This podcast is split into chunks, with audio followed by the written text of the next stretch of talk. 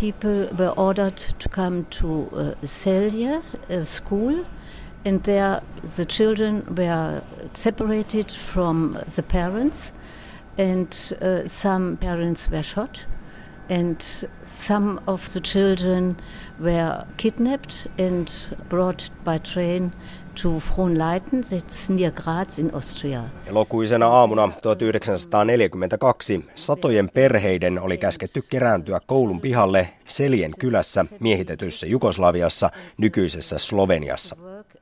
Kun kaikki olivat koolla, saksalaissotilaat riistivät lapset vanhemmiltaan ja veivät heidät koulurakennuksen sisälle. Siellä natsivirkailijat alkoivat tehdä lapsille rotuseulontaa fyysisten ominaisuuksien perusteella. We were measured and I was deemed to be Irish looking and was sorted out to be good enough for Lebensborn. Ne, jotka täyttivät SS-valtakunnan johtajan Heinrich Himmlerin asettamat kriteerit, pakattiin junaan kohti Lebensborn lasten kotia saksalaistettavaksi ja edelleen Hitlerin lahjoiksi rotupuhtaille saksalaisille. Yksi näistä lapsista oli vasta yhdeksän kuukauden ikäinen Erika Matko. Tuolloin hänellä alkoi uusi elämä saksalaisena Ingrid von Ylhafenina. Yes, I have been Erika Matko and then I came to the family uh, von Ölhafen for Germanization. Uh, I was two and a half and uh, they named me Ingrid von Ölhafen. Vuonna 1944 Erika eli Ingrid adoptoitiin Lebensborn lastenkodista Hampurin itäpuolelle vauraaseen von Ylhafenin perheeseen, jossa isä oli palkittu ensimmäisen maailmansodan veteraani sekä Wehrmachtin upseeri ja äiti kuljetusalan pohatan tytär. Ingrid kertoo kasvuikänsä olleen täynnä läheisyyden kaipuuta. Hänen Otto-isänsä asui eri kaupungissa ja Otto-äiti oli usein etäinen, joka poti myös hermoromahdusta Ankarassa sodan jälkeisessä Saksassa. Ingrid kaipasi vanhempiensa rakkautta, mutta ei muistanut tai tiennyt tuolloin vielä mitään oikeasta taustasta. Siitä, että hän oli ollut osa kolmannen valtakunnan suurta ja tarkkaa suunnitelmaa yli-ihmisten maailman valloituksessa. Sind wir marschieren nach unabänderlichen Gesetzen. Wir gehen den Weg in eine ferne Zukunft und wünschen und glauben, wir möchten nicht nur sein die Enkel, die es besser ausfochten, sondern darüber hinaus die Ahnen spätester für das ewige Leben des deutschen und germanischen Volkes notwendiger Geschlechter. Natsien lopullisen ratkaisun pääarkkitehdillä SS-joukkojen ylipäälliköllä Heinrich Himmlerillä oli visio. Visio siitä, miten heikompi aines poistetaan väestöstä sekä siitä, miten arjalaisten määrää lisätään nopeasti. Ali-ihmisiä ja epäkelpoja varten olivat joukkotuhonta, järjestelmälliset vainot, eutanasia ja sterilisaatio. Herrarotua varten Himmler loi puolestaan Lebensborn-hankkeen, eli elämän lähteen. Vuonna 1935 perustettu ohjelma tarjosi rodullisesti sopiville aviottomille äideille apua raskauteen ja synnytykseen. Vuonna 1939 Lebensborn laajeni. SS-valtakunnan johtaja käski verenperinnöltään puhtaiden alaistensa, varsinkin SS-miesten, siittää mahdollisimman paljon lapsia, myös avioliiton ulkopuolella. Ja jos ei joltakulta lisääntyminen onnistunut, tuli hänen adoptoida rodullisesti puhtaita lapsia Lebensborn lasten kodeista. Lebensbornin kammottavuus pääsi kuitenkin toden teolla vauhtiin vasta vuonna 1941, kun Heinrich Himmler tajusi, ettei hanke kasvattanut herrarotua tarpeeksi. Tällöin SS-johtaja antoi hyytävän määräyksen. Arjalaisilta vaikuttavia lapsia piti varastaa valloitetuilta alueilta. Ich will auch ein ganz schweres Kapitel Kansojen sekoituksessa on tietysti aina mukana myös rodullisesti arvokasta tyyppiä. Siksi meillä on katsoakseni suorastaan velvollisuus ottaa nämä lapset luoksemme pois alkuperäisestä ympäristöstään, vaikka sitten tarvittaessa kaappaamalla tai varastamalla heidät.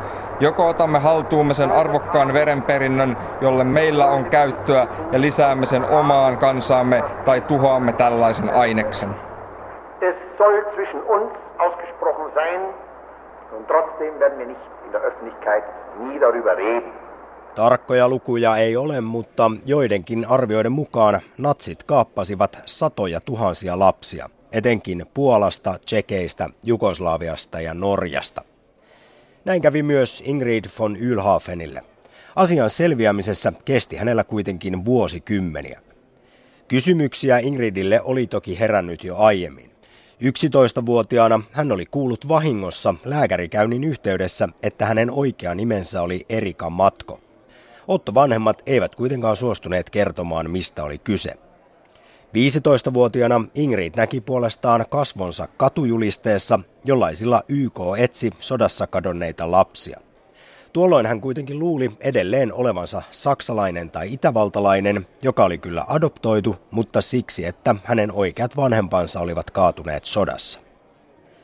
Totuus alkoi paljastua Ingridille vasta 58-vuotiaana.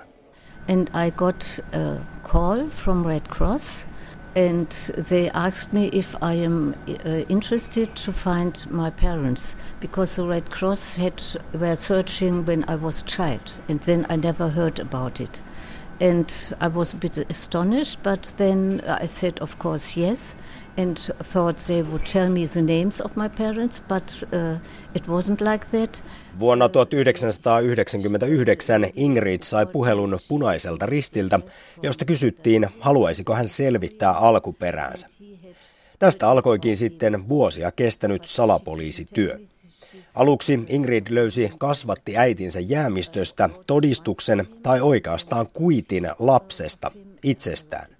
Sen mukaan hänet oli luovutettu saksalaiselle perheelle Reichsführer SSn eli Heinrich Himmlerin käskystä.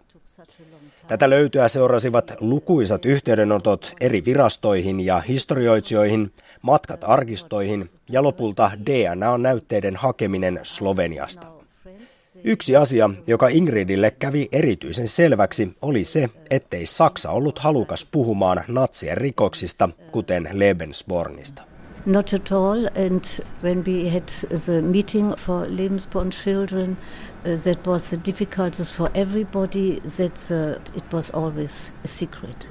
Muutos asiassa tapahtui vasta vuonna 2007, kun eri järjestöjen painostus tuotti tulosta ja tärkeimmät arkistot avautuivat. Tuolloin myös Ingrid sai vihdoin selvyyden ja varmuuden alkuperästään. Miten totuus on sitten vaikuttanut häneen?